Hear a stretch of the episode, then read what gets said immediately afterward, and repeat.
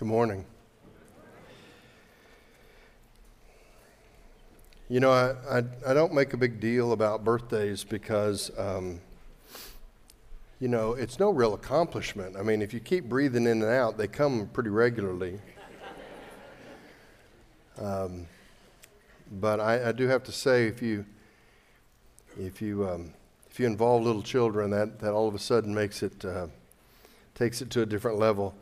Um, that painting, um, this is the Bible verse that's printed on that painting. Jeremiah 3:15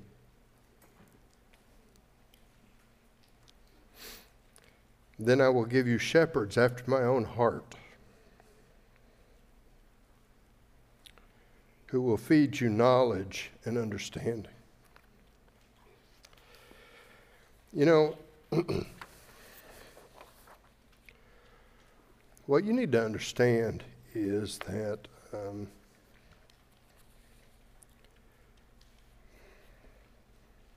what we share here at Evergreen with with um, with me being pastor here. What you need to understand is that the privilege is all mine. I've pastored at other churches and other places, but I've never, never been a part of a church like this. And it is a great gift to me. So thank you. I remember actually 21 years ago today, my 40th birthday was on a Sunday as well. Church was much smaller then, and I arrived for church that day. We were meeting in Thoreau Middle School, only to find everybody in the church, head to toe, dressed in black. and I turned to my wife and I said, What is going on? Why is everybody wearing black? She said, Are you that dense? I said, My 40th birthday? And she said, Yeah, exactly. And I was like, Oh, great. So, you know, the downside of social media is everybody knows your birthday, uh, but at least you're not all wearing black today, so that's something. Um, I want to teach today from not just the Gospel of John, but, but from all four Gospels in a sense, because we've come to a story. I've entitled it The Arrival of the King. We call it typically um, the triumphal entry, and usually it's a, it's a story that we tell on Palm Sunday.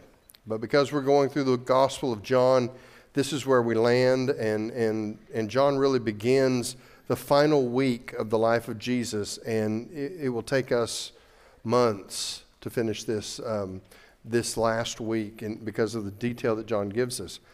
But the triumphal entry, the entry into Jerusalem on that Sunday before the Passover, followed the next day by the crucifixion, followed on Sunday by the resurrection. That triumphal entry, as we call it, is triumphal only because we know the end of the story.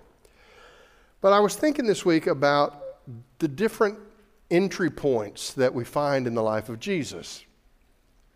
For example, his first entry, his first arrival, if you will, was a baby in a manger, um, really in the, in the stable behind an inn in a backwater town called Bethlehem. Jesus, God in the flesh, came and there was little notice. Um, shepherds, the lowest rung of society, celebrated. Angels sang, but other than, uh, other than angels at the top of the chain and, and shepherds at the bottom, very few other people even noticed.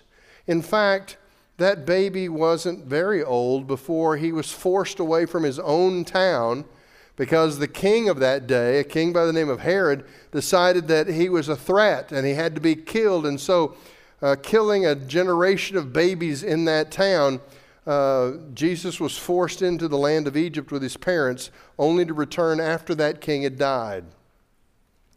The next time we see him sort of making an arrival We find him at the age of 12, and he comes to Jerusalem with his parents and he goes to the temple. Well, mom and dad lose sight of him, and, and, and in, the, in the hustle and bustle of travel, uh, they leave Jerusalem only at the end of the day to, to discover that, that he's not there. They left him at church. That's happened. So they go back and they're stunned because when they find him, he's not cowering in a corner somewhere. He's with the religious leaders, he's with the experts in the law, and he's teaching them. Well, he left that day with his mother and father, probably with one of those religious leaders saying, I don't know who that kid was, but he's going to make a great rabbi someday. Well, the next time we see him make an arrival, so to speak, is when, he's, when he walks past John the Baptist one day. And John points him out and says, Behold, that's the one. This is the Lamb who's going to take away the sins of the world. But even with that announcement, there were only a couple of John's disciples that had enough curiosity to follow Jesus from a distance. And, and he turned and said, well, Can I help you? And they said, Well, we were kind of wondering where you were staying. And he said these words Come and see. And they did, and they were changed forever. Listen, let me tell you something. The simplest invitation to follow Jesus is hey, just come and see. Jesus can, can withstand our scrutiny. So to invite somebody to just come and see, that's a great, that's a great way. But, but even that arrival was fairly unheralded, if you will. Well, now we come to this one. Three years after that come and see invitation, Jesus is wrapping up his public ministry he's basically been admitting who he is in debate and in conversation, but, but he's been reluctant to promote his messiahship with the crowd because they had some real wonky ideas about what the Messiah was going to be like. And, and Jesus was very careful not to allow his uh, ministry to get swept up in these faulty, unbiblical expectations of the Messiah. So he, he was very careful to, to not use certain titles of himself until now. And the fact that he allows himself in these passages to be called king, the fact that in these passages, for the first time in his ministry, he refers to himself as Lord. You see, now the, now's the time. He's willing to take those titles, those accolades in all the fullness of their meaning, and he's willing to allow those titles to rest on him because he is king and he is Lord. Now's the time. There's another arrival. We'll talk about that in a minute, but let's, let's look at this one. Because this event shows up in all four Gospels, I want to do something that I don't often do. I want to read all four Gospel accounts because I, I want to teach this event, but each author is writing to a different audience, and so they highlight different aspects of this event. And so, in order to get the full picture of what happened this day, the four gospel writers are like four witnesses to, to some scene, and they're standing in, from different angles and they're viewing it from different perspectives, and they're telling us different parts of the story. In fact, we'll start with Matthew and read each one of these until we get to John. And when we get to John, we're going to find that even in John, John has the least amount of detail of the things that we think about when we talk about the triumphal entry. But John has some details that nobody else tells us. And so I want to read all four of these accounts. Uh, they're not very long, but, uh, but I want us to look at them because this is how we're going to, um, to really get a full picture of what happened that day in Jerusalem. The Matthew account is in Matthew chapter 21. It begins with verse 1. Matthew tells us when they had approached Jerusalem and had come to Bethphage at the Mount of Olives, Jesus then sent two disciples, saying to them, Go into the village opposite you, and immediately you will find a donkey tied there and a colt with it. Untie them and bring them to me. And if anyone says anything to you, you shall say, The Lord needs them, and he will send them on immediately. Now, this took place so that what was spoken through the prophet would be fulfilled. Say to the daughters of Zion, Behold, your king is coming to you, humble and mounted on a donkey, even on a colt, the foal of a donkey. The disciples went and did just as Jesus had instructed them, and brought the donkey and the colt, and laid their cloaks on them, and he sat on the cloaks. Most of the crowd spread their cloaks on the road, and others were cutting branches from the trees and spreading them on the road.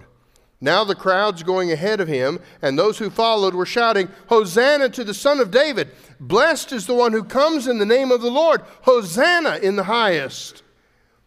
But when he had entered Jerusalem, all the city was stirred, saying, Who is this? And the crowds were saying, This is Jesus the prophet from Nazareth in Galilee. Now we go to Mark. Mark chapter 11, beginning in the first verse. Mark tells us the same story with some of the same details, but here's his account. And as they approached Jerusalem at Bethphage and Bethany near the Mount of Olives, he sent two of his disciples and said to them, Go into the village opposite you, and immediately as you enter it, you will find a colt tied there, on which no one has ever sat. Untie it and bring it here. And if anyone says to you, Why are you doing this? say, The Lord has need of it. And immediately he will send it back here. They went away and found the colt tied at the door outside in the street, and they untied it. And some of the bystanders were saying to them, What are you doing untying the colt?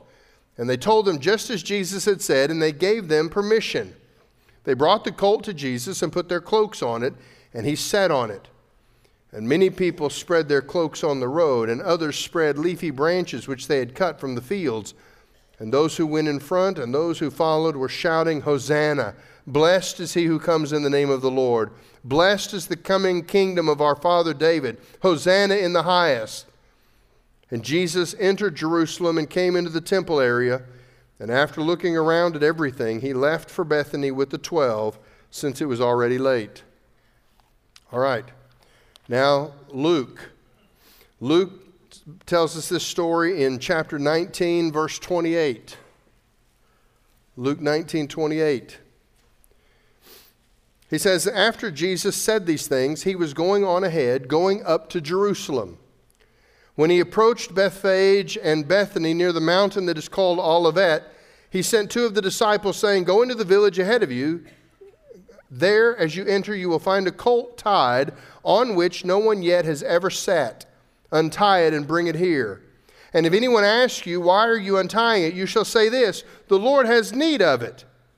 So those who were sent left and found it just as he had told them. And as they were untying the colt, its owner said to them, Why are you untying the colt? They said, The Lord has need of it. And they brought it to Jesus. And they threw their cloaks on the colt, and Jesus on and put Jesus on it. Now, as he was going, they were spreading their cloaks on the road, and as soon as he was approaching near the descent of the Mount of Olives, the whole crowd of the disciples began to praise God joyfully with a loud voice for all the miracles which they had seen, shouting, Blessed is the King, the one who comes in the name of the Lord, peace in heaven and glory in the highest. And yet some of the Pharisees in the crowd said to him, Teacher, rebuke your disciples. And Jesus replied, I tell you, if these stop speaking, the very stones will cry out. Now, John. John doesn't tell us some of those details, but there are other details that we only know because of his writing. In John chapter 12, he tells the story beginning in verse 12. On the next day, when the large crowd that had come to the feast heard that Jesus was coming to Jerusalem, they took the branches of the palm trees and went out to meet him and began shouting, Hosanna! Blessed is he who comes in the name of the Lord. Indeed, the King of Israel. Jesus, finding a young donkey, sat on it, as it is written Do not fear, daughter of Zion. Behold, your king is coming, seated on a donkey's colt. These things his disciples did not understand at the first, but when Jesus was glorified, then they remembered that these things were written of him and that they had done these things for him. So the people who were with him when he called Lazarus out of the tomb and raised him from the dead continued to testify about him. For this reason also the people went to meet him, because they heard that he had performed this sign. So the Pharisees said to one another, You see that you are not accomplishing anything. Look, the world has gone after him. Now, there's a couple of things in John that he includes that we don't get from any of the other accounts. The first of which was that the disciples were confused. They didn't fully understand what was happening. They didn't make the connection of why Jesus was willing to take the name of Lord, why he was willing to be called king uh, as the people began to praise him. Um, they didn't understand the whole business about the colt, the, the, the, the foal of a donkey. Go here, find it, bring it here, I'm going to ride it. It was only after he was glorified, meaning after he was ascended, that the Holy Spirit came 10 days after the ascension at, on the day of Pentecost. That's when the church went from about 120 total believers to over 3,000 total believers in a single day. But it was in with the coming of the Holy Spirit. Remember what Jesus said about the Holy Spirit? I'm going to send a helper, and he's going to teach you everything you needed to know about me. Imagine if you had walked with Jesus for three years and it was only as his spirit came and took up residence in you that you began to, to look at, at the Word of God. For them, it was the Old Testament, but to open up the Old Testament and to all of a sudden see Jesus on every page in ways you'd never seen him before to have an understanding. Do you remember when Jesus was walking on the road to Emmaus and he, and, he, and he walked with those two disciples and they didn't recognize him, but they were asking him questions? And it says that Jesus proceeded to go back to Moses and the prophets and to tell them everything they needed to know about the Messiah. And they said, Wasn't our heart burning when, he, when we were listening to him teach us?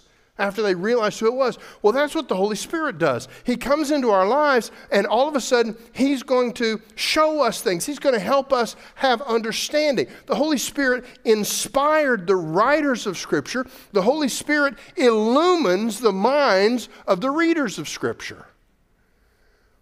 It was only after the Holy Spirit came that they looked back and they said, Oh, look this verse out of Psalm 118, the verse that they were quoting when Jesus came into Jerusalem. Listen, that verse was, that, that psalm, Psalm 118, was often sung as a greeting, a welcome to pilgrims coming into Jerusalem. But when Jesus arrives, when the king comes to his royal city, all of a sudden that psalm takes on a whole new level of meaning. It's not just a pilgrim making his way to Jerusalem for a festival. This is the king coming to his city. That quote from Zechariah 9, another obscure reference in the Old Testament. Daughters of, daughter of Jerusalem, behold, your king is coming riding on a donkey. Jesus sent them to find a donkey. Now, I, I, I, I want to talk to you about that because, um, because uh, well, let's walk through the outline that, I, that I've provided for you. I want you to see how the king prepares for this day. It starts with a regal authority. His preparation for that entrance into Jerusalem really had a sense of command about it. He tells the disciples, they've been in Bethany, they've had the, the, the dinner the night before with, uh, with Lazarus, Mary, and Martha. Uh, Mary anoints Jesus for his burial. The next morning, everybody knows it's time to go to Jerusalem. They're ready to go. But Jesus says, before we go, there's something we need to do.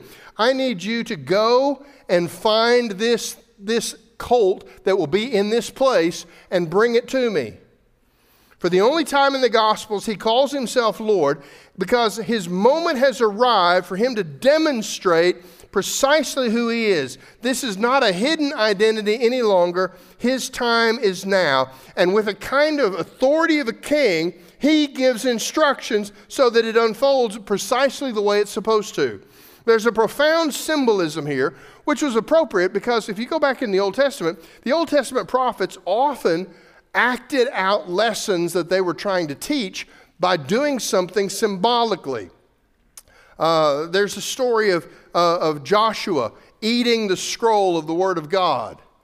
And, and, and in that story, it's, it's a symbol uh, of a lesson that, that, that he's trying to get across. Ezekiel, with the, uh, uh, with the uh, exiles in Babylon, often would do something symbolic. He would, he would have some sort of, uh, he would act out a lesson in a sense.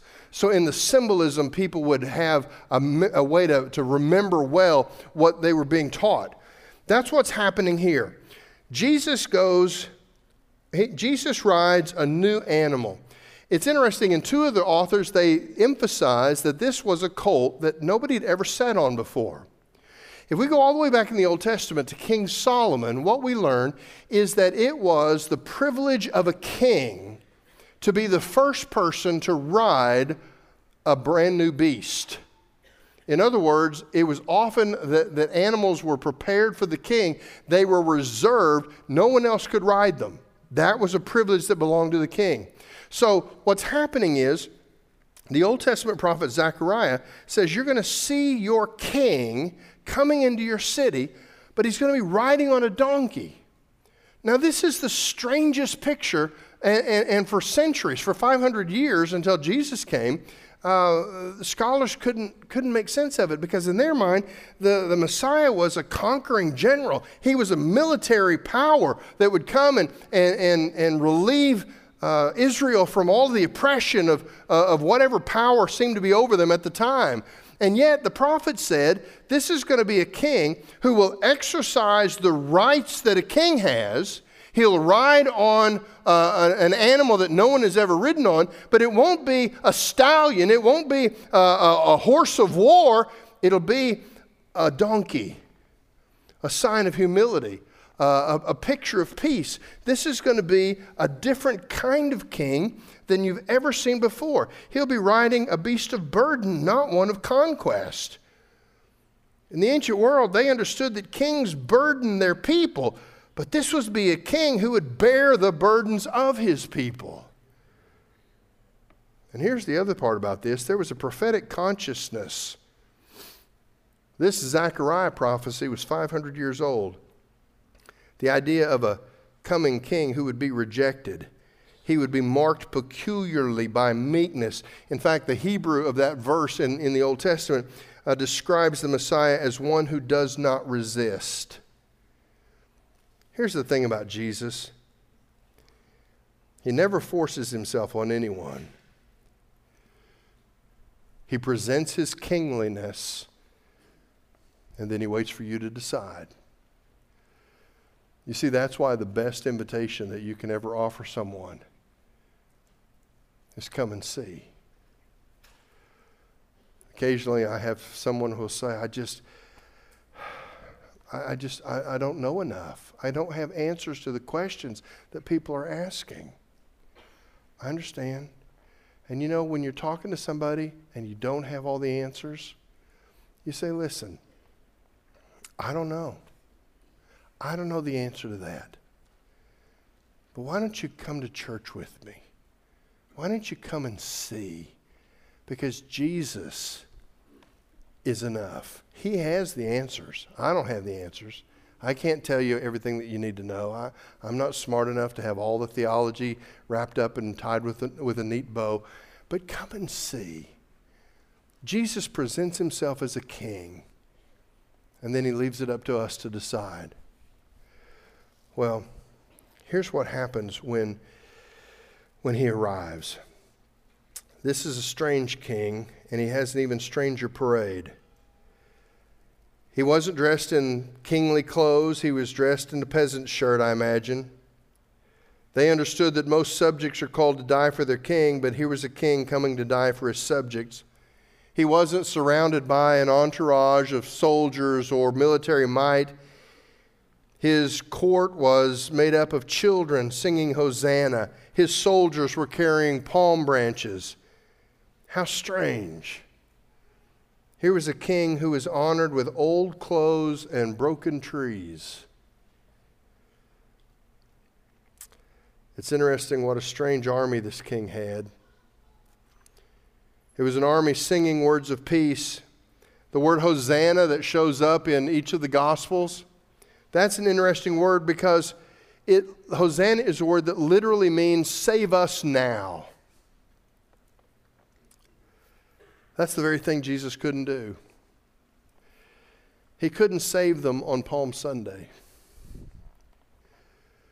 He couldn't save them until after he went to the cross on Good Friday.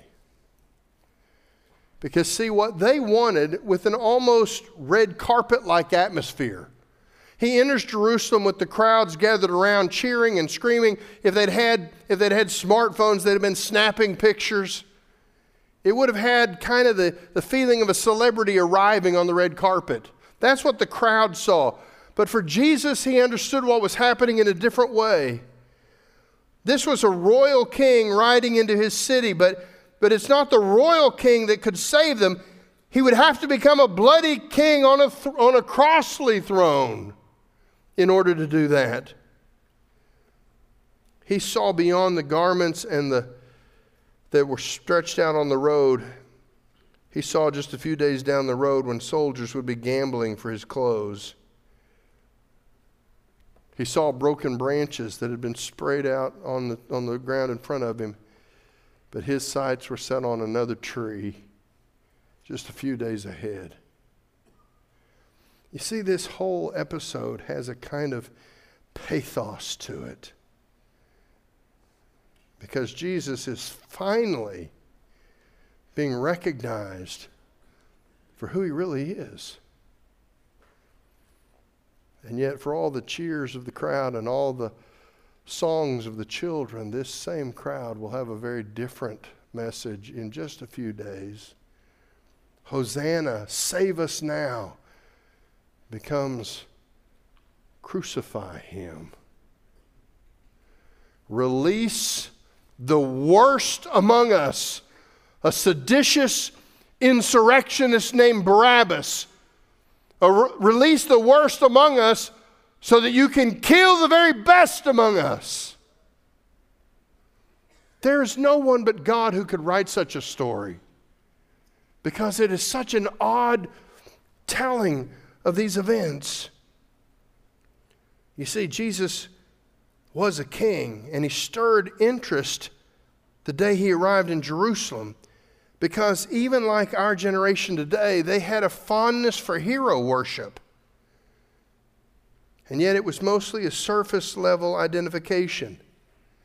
They knew his name, they knew his vocation, they knew his hometown, they knew the region where he had spent most of his time, but they never really grasped his purpose.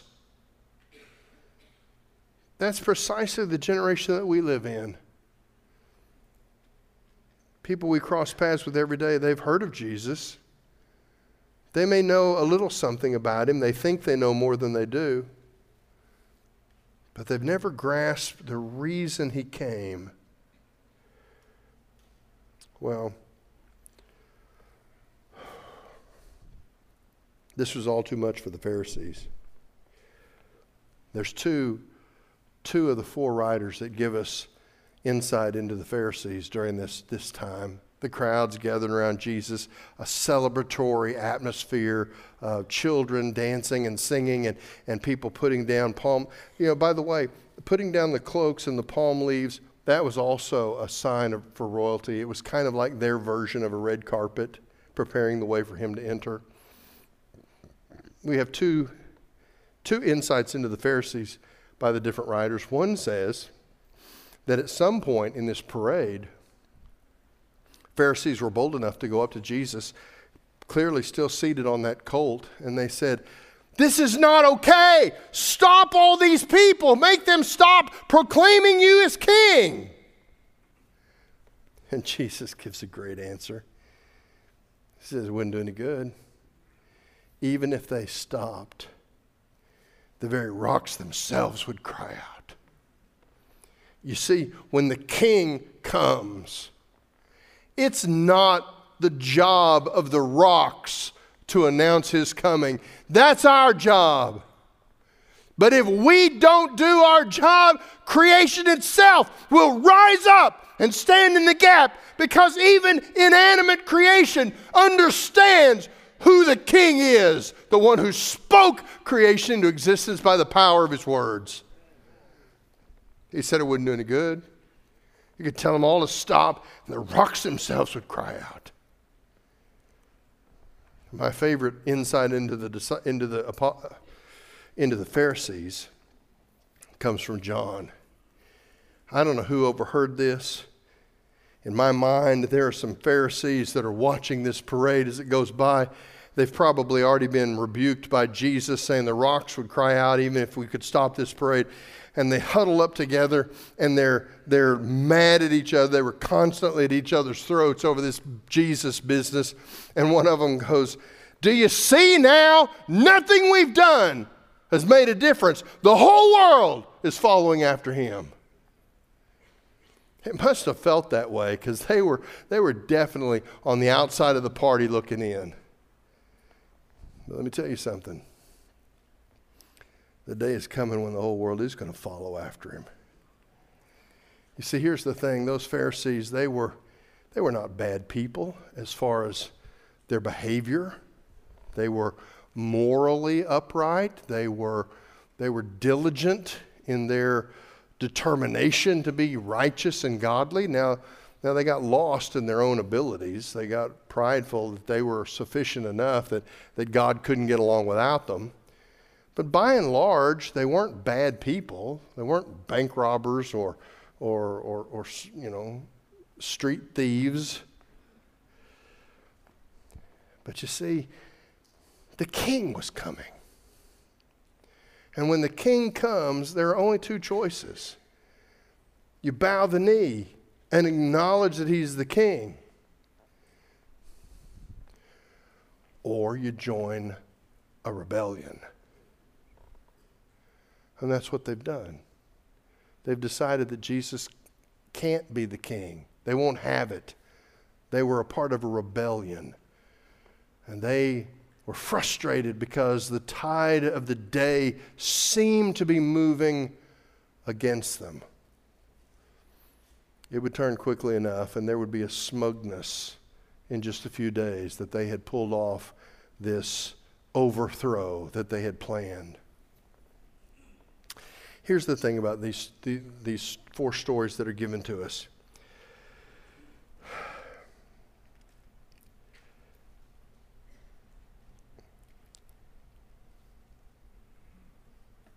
This event is recorded in all four Gospels because it's designed to teach us a couple of things that I think we miss. Let me give you, let me give you my takeaways. Two, two takeaways from this, these stories of, of, of the triumphal entry. We usually celebrate this on Palm Sunday, and, and we talk about it in terms of leading to the cross, and, and it's a, a day that we we let children parade into church carrying palm branches, and, and we do those kinds of things. But there are a couple of takeaways from this, uh, from this story that I think we don't often walk away with. And I, I want to I wanna help you grab onto these today because the more time I've spent with this passage, the more clearly I can see a couple of things that, that I really hadn't noticed in general over the years. Number one, I want you to see that um, there's a lesson here about how precise Jesus is to live by the Word of God. Uh, I think it's easy to, to miss this lesson because for most of the, the life of Jesus, it's almost like those Old Testament prophecies sort of just naturally unfolded in, in the life of Jesus. Um, his, his his birth in Bethlehem, for example, that's not something that he um, had human impact on. He was just born where he was born. Even though the prophets had said, the prophet Micah says he'll be born in Bethlehem. So there are some messianic prophecies that simply were fulfilled as, as the Father orchestrated all those events. But this is an instance where Jesus is very self conscious about making sure that he does everything precisely according to the Word of God. For example, Zechariah 9 9 about the colt. he doesn't just stroll into Jerusalem as though he could do it any way he wanted. There was a plan, there was a, uh, there was a divine unfolding drama here. And Jesus was careful uh, to be precise about how he lived according to the Word of God. Now, think about this. Let's flash back all the way to the Old Testament. Um, there are writers that have left us long books, but um, Elijah, while he never left us any writings, Elijah is regularly recognized as the greatest prophet of the Old Testament. In the book of Kings, we find that event where Elijah has a challenge with more than 800 false prophets, prophets of the, of the false god Baal. And the challenge is this they will construct an, an altar and it will have everything necessary to offer a sacrifice, everything except one important element. It won't have the fire.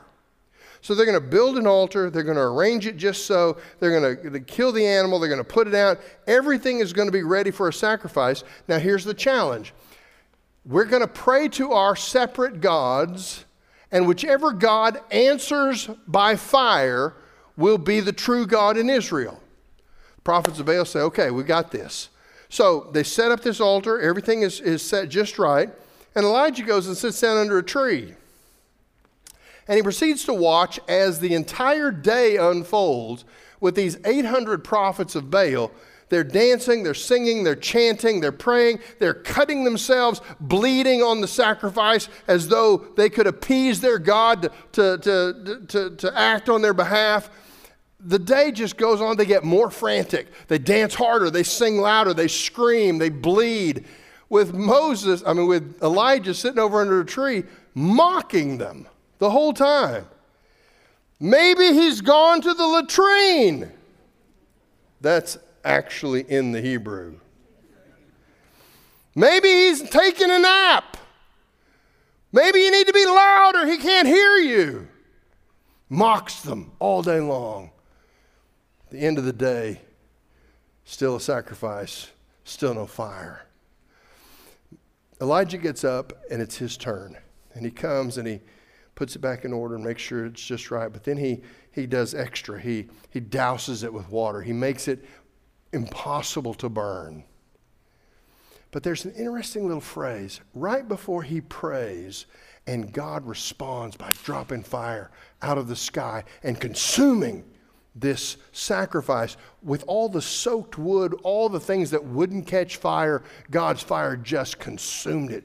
But there's a little phrase in that story that you need to know. It says that when Elijah stepped up to the, to the sacrifice, that it was just at the time of the evening sacrifices. Now, see, all the way through the Bible, there are hints about how the people that God has honored the most are people that have been diligent and precise about living by the Word of God. You see, it's not okay for you to be so enthusiastic, so uh, so serious about, about being a Christian that you can do it any way you want to.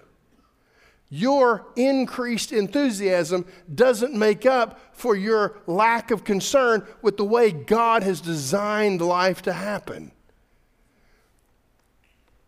If Elijah was that careful about doing everything in a way that matched the Word of God so that God would receive the glory, if Jesus was that careful about doing everything according to the Word of God so that God would always be the one to receive glory. If Elijah and Jesus are that serious about following the Word of God, there's got to be a lesson there for the rest of us. You see, the, the Bible cannot be that thing you hunt for on Sunday mornings so you can carry it to church. Where did I put it? Where did I leave it? The Word of God has got to be our companion. It's got to be our daily friend. It's got to be, it's got to be a word that, that, that comes to us fresh every day because as we know the Word of God, as we read it, as we memorize it, as we study it, as we understand it, as we grasp it, what happens is we become more precise about living our lives in the way that God has designed for us to live them. We've been trying to do electronic stuff at my house. I know, yeah. Like you're always available. We're trying to get, you know, trying to get data transferred from one device to another and, and all this kind of stuff. Listen, it doesn't matter how enthusiastic you are about having a new device. I'm just old enough that I have to go back and go, okay, what's the manual say? Because there's a right way and a wrong way to get things done. And it's not passion or or, or energy or enthusiasm that settles the issue. It's whether or not you know how to do it according to its design. That's what the Word of God is for us. It's a manual on how you and I were designed to operate. We think we know ourselves pretty well. Actually, what I discover is the more I get into the Word of God, the more I realize that the Word of God knows me better than I know myself. And if I can figure out how to live my life by getting it from the Word of God, I'm always better off than me just bulling forward thinking that I can just, just figure it out as I go. Jesus was precise in his approach to the Word of God. We need that takeaway. The Bible has to be our companion. Frankly, we can't live in the crazy era in which we live if we can't figure out what the Bible has to say about the great issues and the great struggles of our generation. Is your Bible your companion? Or is it just an accessory that you bring to church? That's the first takeaway. Here's the second takeaway.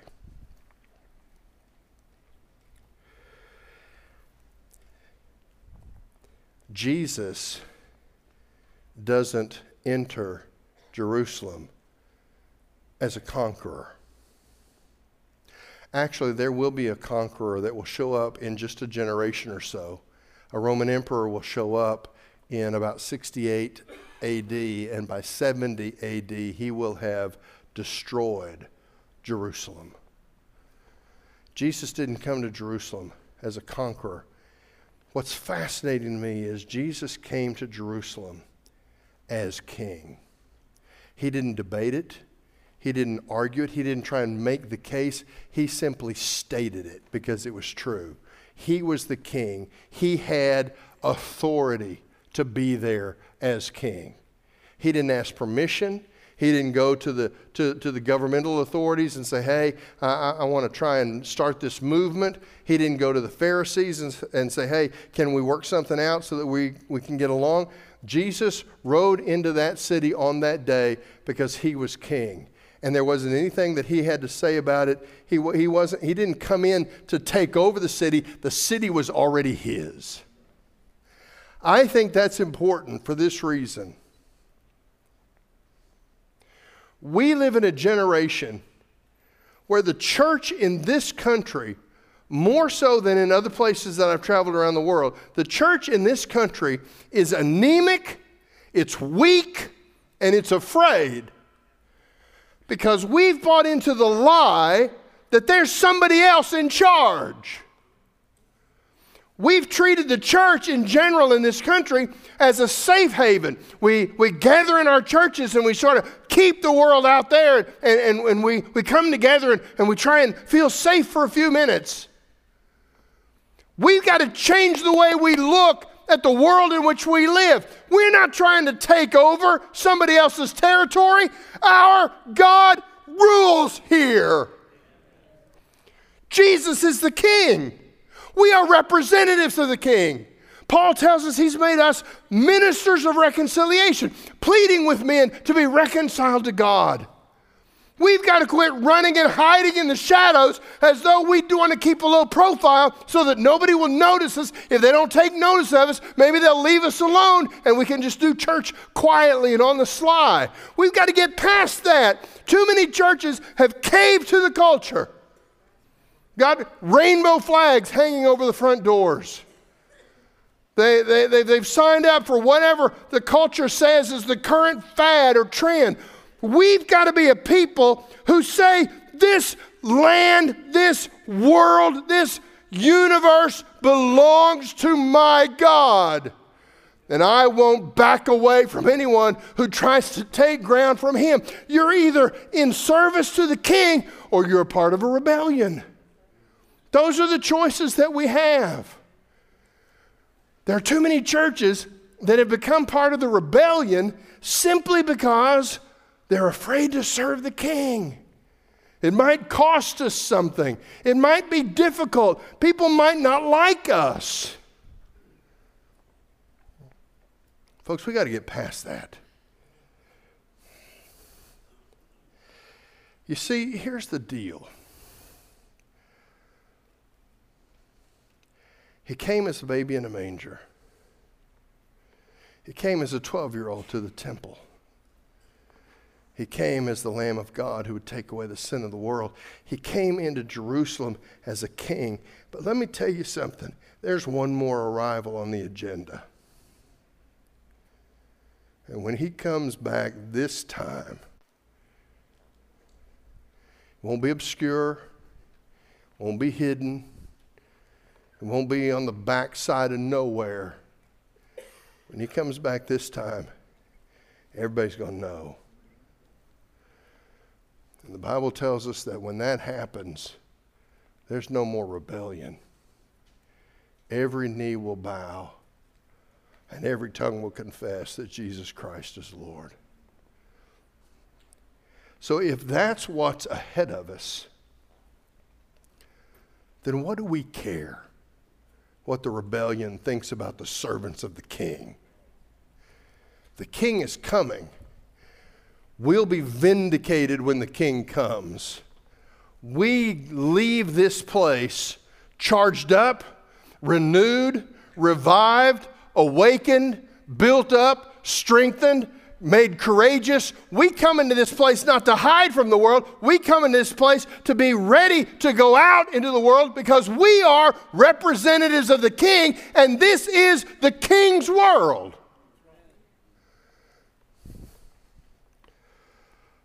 So, which side are you on?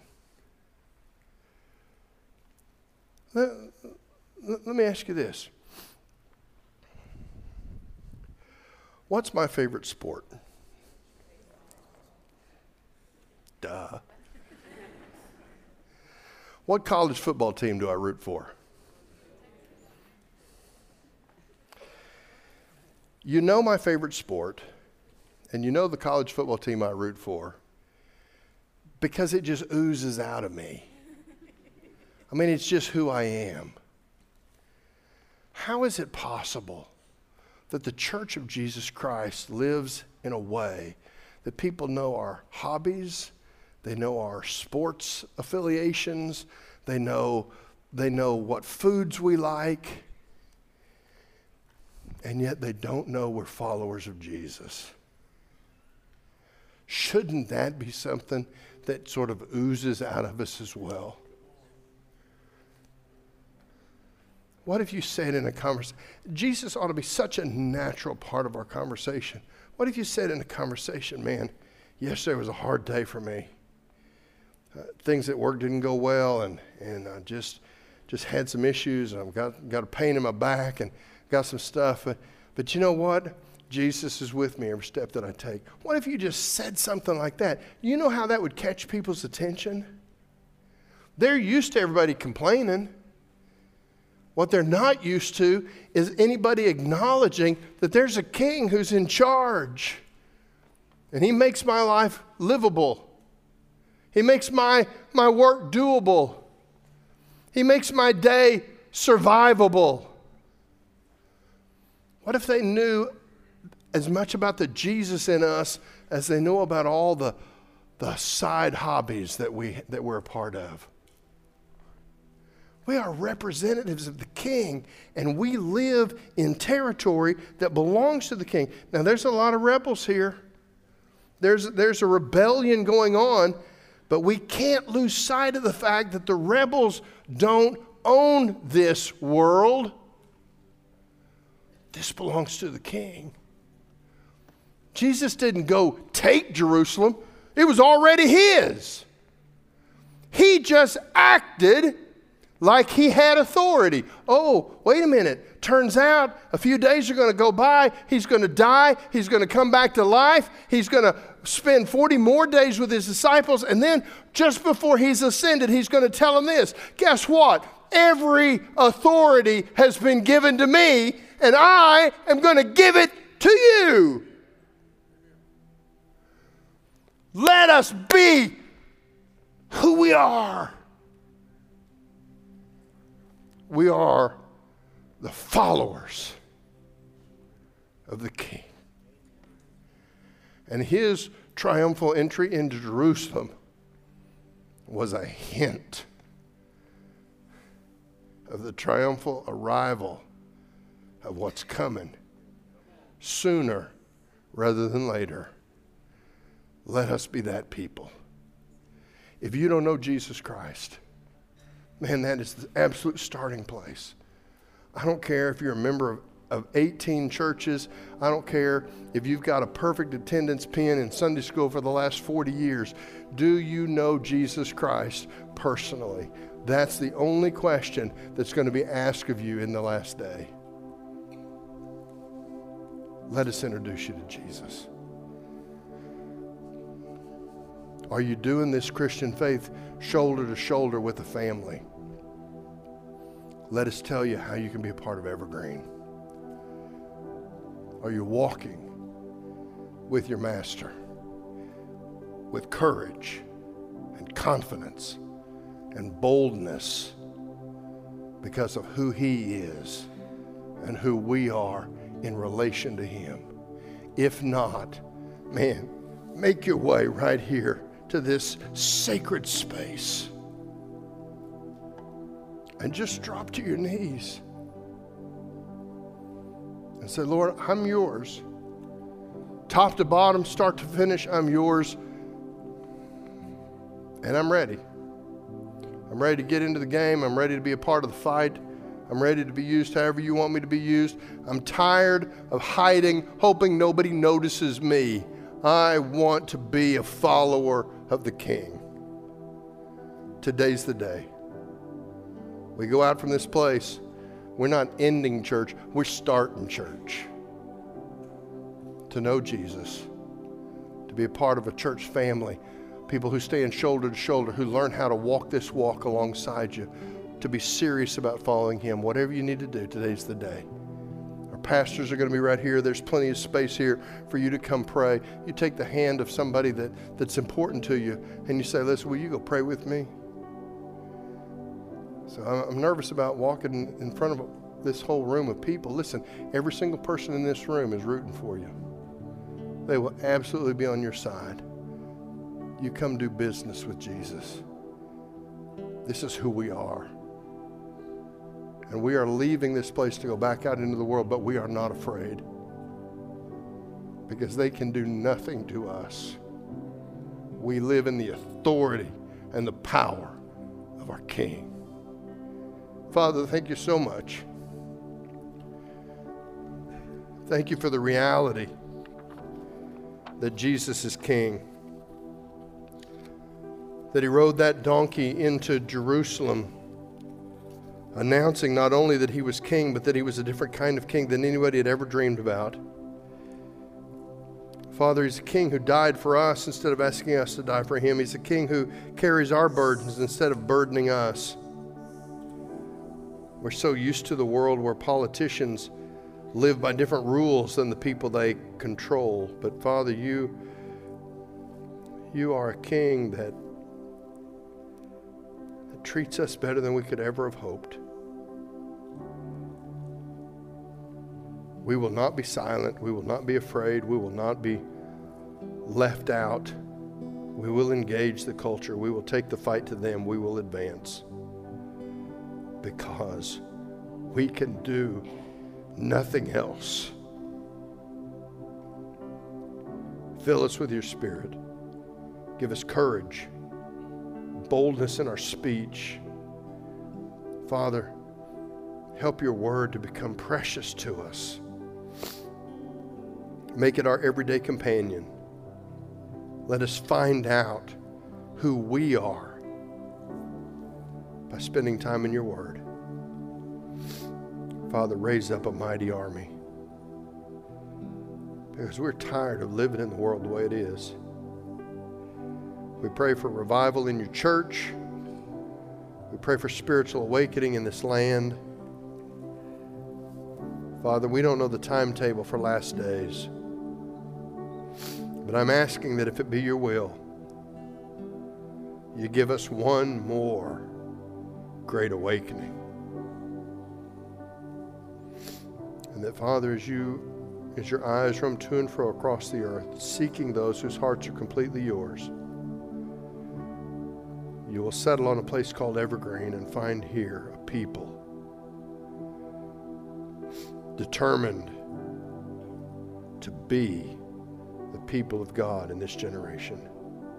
Jesus chasers to the very end. This is our prayer. We pray in your name. Amen.